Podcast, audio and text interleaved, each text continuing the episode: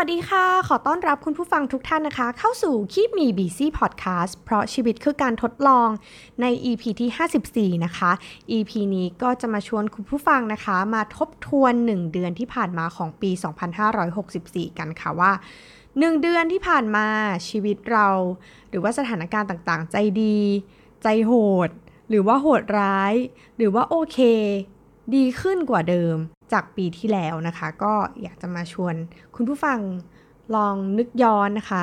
performance ใน 1 เดือนที่ผ่านมากันค่ะสำหรับเอมนะคะ เอมต้องบอกว่าในช่วงเดือนมกราแล้วก็ต้นเดือนกุมภานี้นะคะ เป็นช่วงเวลาที่ยากลำบากสำหรับเอมแล้วก็ครอบครัว มาก ๆ ช่วงหนึ่งเลย เพราะว่าบ้านเราเนี่ยได้สูญเสียคุณนานะคะ ที่เป็นที่รักของที่บ้าน เป็นนางฟ้าของหลานๆในบ้านก็ว่าได้นะคะ เพราะว่าใจดี แล้วก็รับฟังนะคะ เป็นคุณนาที่แบบใจดีแล้วเราก็สนิทกันมากทางครอบครัวนะคะ มันก็เลยเป็นช่วงที่ค่อนข้างจะเศร้านะคะ แต่ว่าการได้ช่วยเตรียมงานส่งนางฟ้าของพวกเรานะคะ ลูกหลานกลับสวรรค์ก็ทำให้ ได้ข้อคิดในหลาย ๆ ข้อในการเตรียมงานนะคะ แล้วก็การใช้ชีวิต ก็เลยอยากมาแบ่งปันให้กับคุณผู้ฟังของคิดมีบีซีได้ฟังกันนะคะในงานอของคุณนานะคะ เอ็มก็มีโอกาสได้เป็นผู้อ่านประวัติ แล้วก็คำไว้อะไรจากครอบครัว ซึ่งในคำไว้อะไรแล้วก็การกล่าวประวัติเนี่ยก็จะบอกเล่าเรื่องราว ประวัติการเรียน การทำงาน ชีวิตแต่งงาน หรือว่าการที่บอกถึงอุปนิสัยใจคอของผู้วัยชนนะคะ บางเรื่องที่ได้อ่านก็แม้ว่าเราจะเป็นญาติสนิทกันก็เป็นเรื่องที่ไม่เคยรู้เลยว่าจริง ๆ แล้วคุณน้าเราเคยเรียนที่ไหน เรียนจบที่ไหน เริ่มทำงานที่ไหน เริ่มจากตำแหน่งอะไรที่จังหวัดอะไรนะคะ บางทีการที่เรารู้สึกว่าเราคุ้นเคย เราสนิท เราใกล้ชิด มันก็ทำให้เราหลงลืมเรื่องเบสิกง่ายๆจำเป็น บางเรื่องเราก็ไม่เคยรู้มาก่อนเลยแม้ว่าเราจะสนิทกันขนาดไหนนะคะ การที่เราใกล้กันมาก ๆ มันก็เลยทำให้เราหลงลืมเรื่องอะไรบางอย่าง หรือว่าเรื่องที่มันเป็นเรื่องแบบใกล้ๆตัว แต่เรานั้นมองข้ามมันไปนะคะ เอ็มว่ามันเปรียบเหมือนกับการส่องกระจกเงา เหมือนเอากระจกเนี่ยมาใกล้ ๆ กับตาเรามาก ๆ เนี่ย มันก็เลยทำให้เราเนี่ยมองไม่เห็น ภาพที่มันกว้าง แต่พอถึงเวลาที่เราต้องห่างกัน หรือว่าห่างกันออกไปเนี่ย มันก็กลับทำให้เห็นภาพบางอย่างชัดเจนว่า เราได้พลาดโอกาสอะไรบางอย่างไป หรือว่าอย่างน้อยเราก็ยังได้มีโอกาสที่จะได้ทำความรู้จัก หรือว่าได้บอกรักนะคะ ต้องบอกว่าเอมเนี่ย ส่วนใหญ่ก็จะไม่ค่อยได้ไลน์คุยกับคุณนาสักเท่าไหร่นะคะ แต่ว่าในช่วงปีที่ผ่านมาเนี่ย ก็มีโอกาสได้คุย แล้วก็ล่าสุดเมื่อปีใหม่ที่ผ่านมา ก็ได้สวัสดีปีใหม่กันนะคะ แล้วก็รู้สึกว่าตัวเองยังโชคดีที่มีโอกาสได้บอกรักคุณนานะคะว่าแบบให้ดูแลสุขภาพ อยู่ดูแลหลานๆไปนานๆนะคะ แล้วก็รักมากๆนะอยากให้ดูแลสุขภาพ แบบนี้นะคะ ก็รู้สึกว่าตั้งแต่เป็นน้าหลานกันมา 30 กว่าปีเนี่ย โอกาสที่จะได้บอกรักมันก็คงจะเขินๆกันหน่อยนะคะ แต่ว่าก็ยังดีใจที่ได้บอกรัก ข้อคิดเรื่องหนึ่งเลยก็คือว่า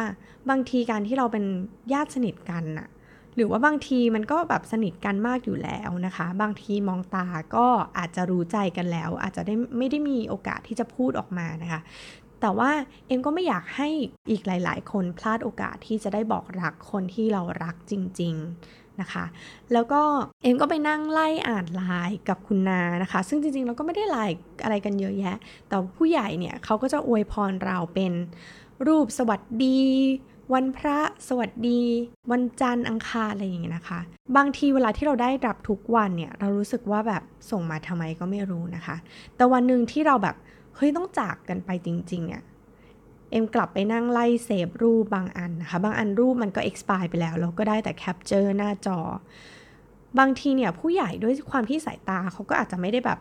เหมาะแก่การที่จะแบบพิมพ์ได้ตลอดเวลานะคะ การส่งแบบรูปสวัสดีต่างๆ หรือว่ารูปสติกเกอร์อะไรต่างๆ เนี่ย มันก็ช่วยให้เขาอะสามารถที่จะพิมพ์ได้ง่ายขึ้นนะคะ แล้วก็รู้สึกว่าจริง ๆ แล้วอะเขาก็มีคำสอน แล้วก็คำอวยพรนะคะ อยู่ในรูปเหล่านั้นตลอดเลย พอหลังจากเหตุการณ์ที่แบบคุณพ่อเสียไปนะคะ แล้วก็ไปนั่งไล่อ่านไลน์คุณพ่อเหมือนกัน ก็ทำให้เจอว่าเออจริง ๆ แล้วเขาอวยพรเราทุกวันเลย แล้วก็ จากคำพูดดีๆ จากรูปนะคะ เนี่ยต้องขอบคุณมากๆเลยคนที่ริเริ่มที่จะทำสวัสดีวันต่างๆนะคะ แล้วก็เหมือนเขาได้อวยพรเราทุกๆวัน คุณน้าของเอมก็เช่นเดียวกันนะคะ เราก็เพิ่งอวยพรปีใหม่ อวยพรวันเกิดกันไปเมื่อปีที่แล้วนะคะ แล้วก็ยังเป็นกิจกรรมเล็กๆ น้อยๆ ในครอบครัว เช่นแบบเลขเด็ดของงวดนี้คืออะไรอะไรประมาณนี้นะคะ ก็เป็นความสนุกสนานในครอบครัว ซึ่งไลน์ก็เป็นเครื่องมือที่ดีที่ทำให้เราอย่างน้อย เราก็มีโอกาสได้ย้อนกลับไปดูนะคะ ตอนนี้ก็ข้อคิดอย่างหนึ่งที่ได้ก็คือว่า จริง ๆ แล้วอย่ารำคาญนะคะ ผู้ใหญ่ที่เขาแบบเอ้ยส่งรูปอะไรอย่างนี้มากนะคะ เพราะว่าจริง ๆ แล้วอะเขาอะต้องการจะบอกรัก แล้วถึงเวลาที่แบบไม่ไม่เขาไม่มีโอกาสได้ส่งให้เราแล้วจริง ๆ เนี่ยเราอาจจะคิดถึงก็ได้นะคะ เพราะฉะนั้นเนี่ยเวลาที่ได้รับรูปต่างๆ แบบนี้เนี่ย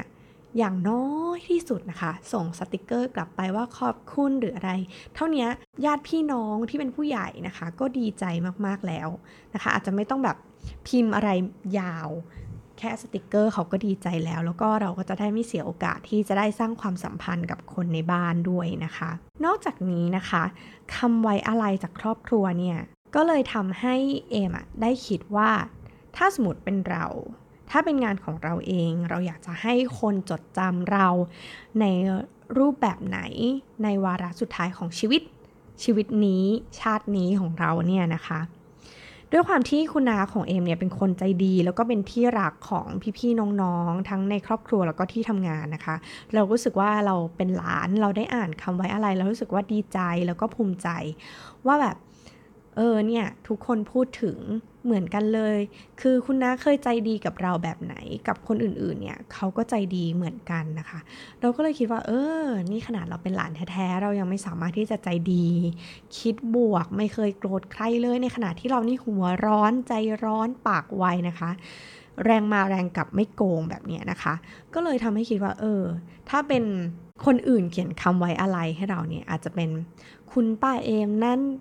หัวร้อนใจร้อนมาก ปากไวสุดๆ ลูกหลานกระเจิงกันหมดนะนะคะ อันเนี้ยก็มีความเสี่ยงสำหรับคนที่อาจจะไม่ได้เป็นที่รักอย่างเอมนะคะ ก็เลยคิดว่าเออแล้วถ้าเป็นเราอะเราอยากจะบอกเล่าเรื่องราวอะไร หรือว่าข้อคิดอะไรให้กับคนที่เรารักแล้วเขามาร่วมงานเราบ้างนะคะ ที่มานั่งคิดคิดดูนะคะ อันนี้ไม่ได้เป็นการแช่งตัวเองแต่เอมรู้สึกว่ามันทำให้เราเหมือนได้ work back กลับไปว่า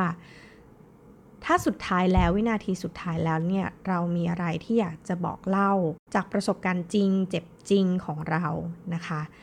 เช่นเราอาจจะอยากจะบอกลูกหลานว่า อืมทำงานหนักพอประมาณ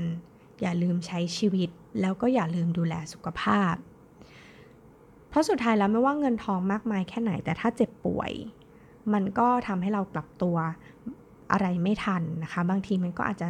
สายเกินไปที่จะแก้ไขแล้วนะคะ หรือว่าการกลับไปตรวจสุขภาพในทุกๆปีนะคะ การกินอาหารที่ดีนะคะ มากกว่าอาหารที่ทำให้มีความสุข แน่นอนอาหารที่ทำให้มีความสุขอะ่ะกินแล้วมันก็มีความสุขชั่วขณะหนึ่งนะคะ อร่อยปากลำบากหลาย ๆ อย่าง เราอาจจะต้องดูแลตัวเองในมุมนี้คิดบวกให้มากขึ้น อาจจะเป็นข้อคิดประมาณนี้ที่อยากจะบอกเล่าจากประสบการณ์ เพื่อที่คน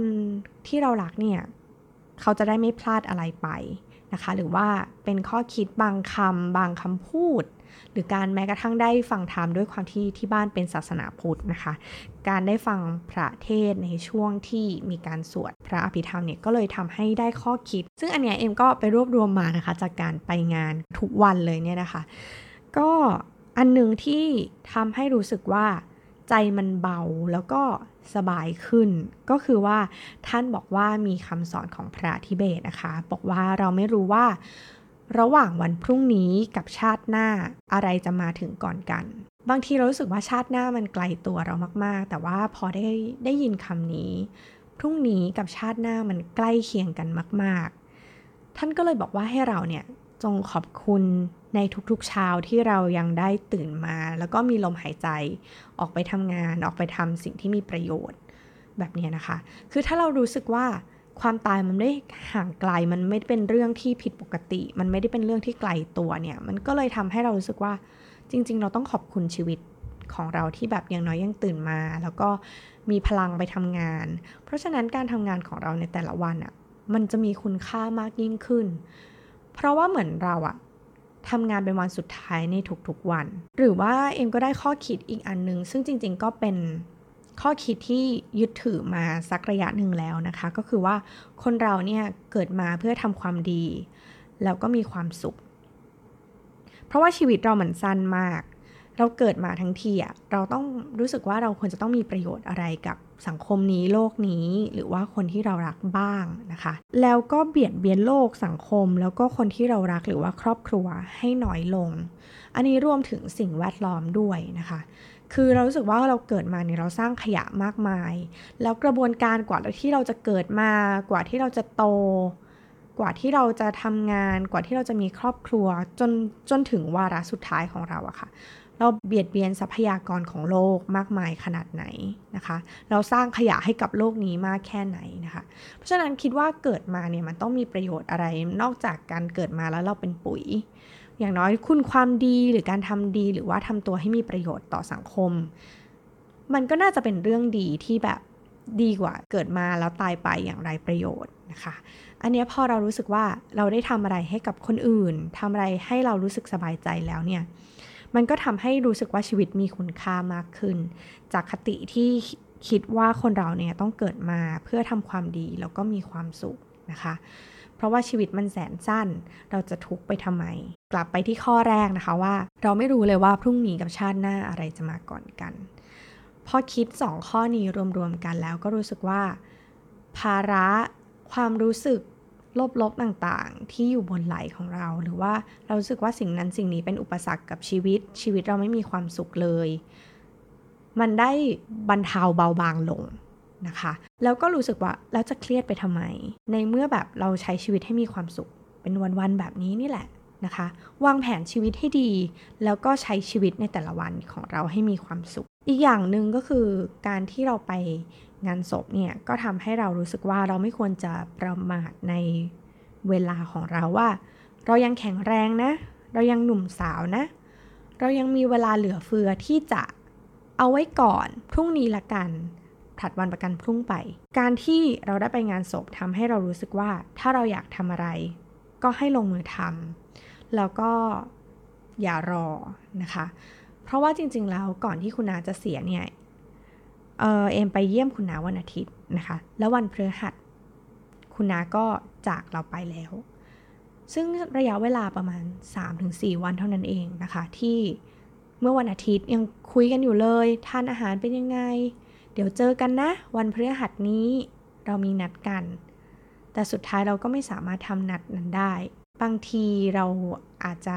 คลาดกันในเวลาเป็นหลักวินาทีเป็นหลักนาทีนะคะ อย่างของในกรณีของเอ็มกับคุณนา ก็คือคุณนาเนี่ยเสียก่อนที่เอ็มจะไปถึงประมาณ 20 นาที จริงๆ เรา 20 นาทีเนี่ย บางทีเราก็เสียไปกับการดู Netflix เสียเวลาไปกับการคุยโทรศัพท์กับเพื่อนหรืออะไรก็ตามนะคะ แต่พอมันเป็น 20 นาทีที่แบบ เราได้จากลากันครั้งสุดท้ายแล้วรู้สึกว่า 20 นาทีนี้นะมันมีคุณค่ามีเวลามากกว่าทุกกิจกรรมที่เราทำซะอีกนะคะ ก็เลยคิดว่าเออในทุกๆ เวลาทุกๆ นาทีที่เรายังมีลมหายใจหรือว่าเรามีโอกาส ที่จะทำอะไรให้กับคนที่เรารักครอบครัวนะคะหรือว่าแฟนหรือว่าเพื่อนร่วมงานเจ้านายอะไรก็ตามเนี่ยเอ็มรู้สึกว่าบางทีเนี่ยเวลาดูเหมือนเราจะมีเวลากับให้กันมากมายแต่จริงๆแล้วมันน้อยแล้วก็มันสั้นมากๆนะคะเพราะฉะนั้นถ้ายังมีโอกาส ก็อย่าลืมกลับไปดูแลนะคะ คนที่เรารักด้วย อีกข้อคิดหนึ่งที่คิดว่าต่อให้เรามีบ้านใหญ่โต มีรถคันใหญ่ เงินทองมากมาย สุดท้ายแล้วบ้านหลังสุดท้ายของเราอะค่ะ มันเล็กลงหดลงเหลือแค่พอดีตัวเราเท่านั้นเองนะคะ แล้วก็เสื้อผ้ากระเป๋าเครื่องประดับที่เคยมีเต็มตู้ สุดท้ายแล้วเราก็ใส่แค่ชุดเดียวเอง ในวันที่เรากำลังจะออกเดินทาง ราะฉะนั้นเราก็ไม่รู้ว่าจะซื้อเสื้อผ้าอะไรเยอะแยะ ไปทำไมนะคะ เพราะว่าความจำเป็นของเราจริง ๆ มันใส่อยู่ไม่กี่ตัวเท่านั้นเองนะคะ แถมชุดที่เราจะใส่ออกเดินทางบางทีเราก็ไม่ได้เลือกด้วยซ้ำหรือว่าบางตัวที่เคยใส่ได้ก็ใส่ไม่ได้แล้ว เพราะว่าตอนที่เราจากไปเราอาจจะตัวใหญ่ขึ้นบวมขึ้นจากการที่ให้น้ำเกลือนะคะ หรือว่าการเจ็บป่วยของเรา ชุดที่เราเคยชอบเราอาจจะไม่ได้ใส่ไปก็ได้นะคะ มันก็เลยทำให้เรารู้สึกว่าอืบางทีเราจะขวนขวายอะไรที่มันเกินตัวมากไปกว่านี้ทำไมทำไมเราถึงไม่ใช้ชีวิต ใช้เวลาของเราให้มันมีความสุข แล้วก็มีประโยชน์มากกว่านี้นะคะ และแน่นอนนะคะในการจัดงานต่างๆ ไม่ว่าจะเป็นงานแต่งงานงานศพเนี่ยล้วนมีปัญหาต่างๆ มากมายเกิดขึ้นนะคะในระหว่างทาง ไม่ว่าจะเป็นญาติมิตร ไม่ว่าจะเป็นสถานการณ์หรือปัจจัยอะไรต่างๆ ที่ควบคุมไม่ได้ อันหนึ่งที่รู้สึกว่าการจัดงานต่างๆเนี่ยมันก่อให้เกิดความขัดแย้ง อันหนึงก็คือเรื่อง generation gap หรือว่าการลักษณะการทำงานนะคะเมื่อเหมือนพอเรามีงานสักงานหนึ่งเช่น อย่างเช่นงานศพเนี่ย มันจะต้องมีเพื่อนแม่ เพื่อนพ่อ ญาติมิตร เพื่อนลูก ลูกหลาน ซึ่งแต่ละคนแต่ละสไตล์แต่ละเจเนอเรชันก็มีลักษณะการทำงานที่ไม่เหมือนกันนะคะ มันก็เลยมีข้อขัดแย้งกัน ซึ่งเราจะลดความขัดแย้งเหล่านี้ได้ ก็เกิดขึ้นจากตัวเรานี่แหละว่าเราจะเตรียมพร้อมอะไรนะคะ ส่วนใหญ่งานศพเนี่ย อย่างของคนไทยเนี่ยเราอาจจะไม่ได้มีการเตรียมการอะไรมากนะคะแล้วก็เหมือนเราไม่ได้มีการเตรียมการ เพราะเรารู้สึกว่าบางทีมันเป็นเรื่องที่แบบไม่เป็นไม่ได้เป็นเรื่องมงคลนั้นจะต้องเตรียมตัวล่วงหน้าทำไมนะคะ แต่เอมมองว่า ความคิดเห็นส่วนตัว คือการที่เราเตรียมพร้อมเนี่ยทำให้ลูกหลานของเราไม่ต้องเดา แล้วในช่วงเวลาที่เขากำลังเศร้าโศกเสียใจเนี่ย บางทีสมองมันก็ตื้อมันก็คิดไม่ออก บางทีความคิดมันก็มืดมิดไปหมดนะคะ เราก็ไม่รู้ว่าเราควรจะต้องทำอะไรบ้างหลังจากที่ญาติพี่น้องของเราเสียชีวิตไปแล้วนะคะ ไหนจะจัดงานไหนจะแจ้งมรณะนะคะ ไหนจะรูปไหนจะอะไรคือเรื่องต่างๆเนี่ยมีเรื่องให้จัดการมากมายแล้วก็บางทีก็ตกหล่นไปบ้าง มันก็เลยทำให้เกิดความขัดแย้ง เพราะฉะนั้นมันจะดีกว่าไหม ถ้าเราเนี่ยลองมาเขียนเล่นๆว่า เออ ถ้าสมมติเราไม่อยู่แล้วเนี่ย เราอยากจะให้งานของเรามันออกมาเป็นแบบไหน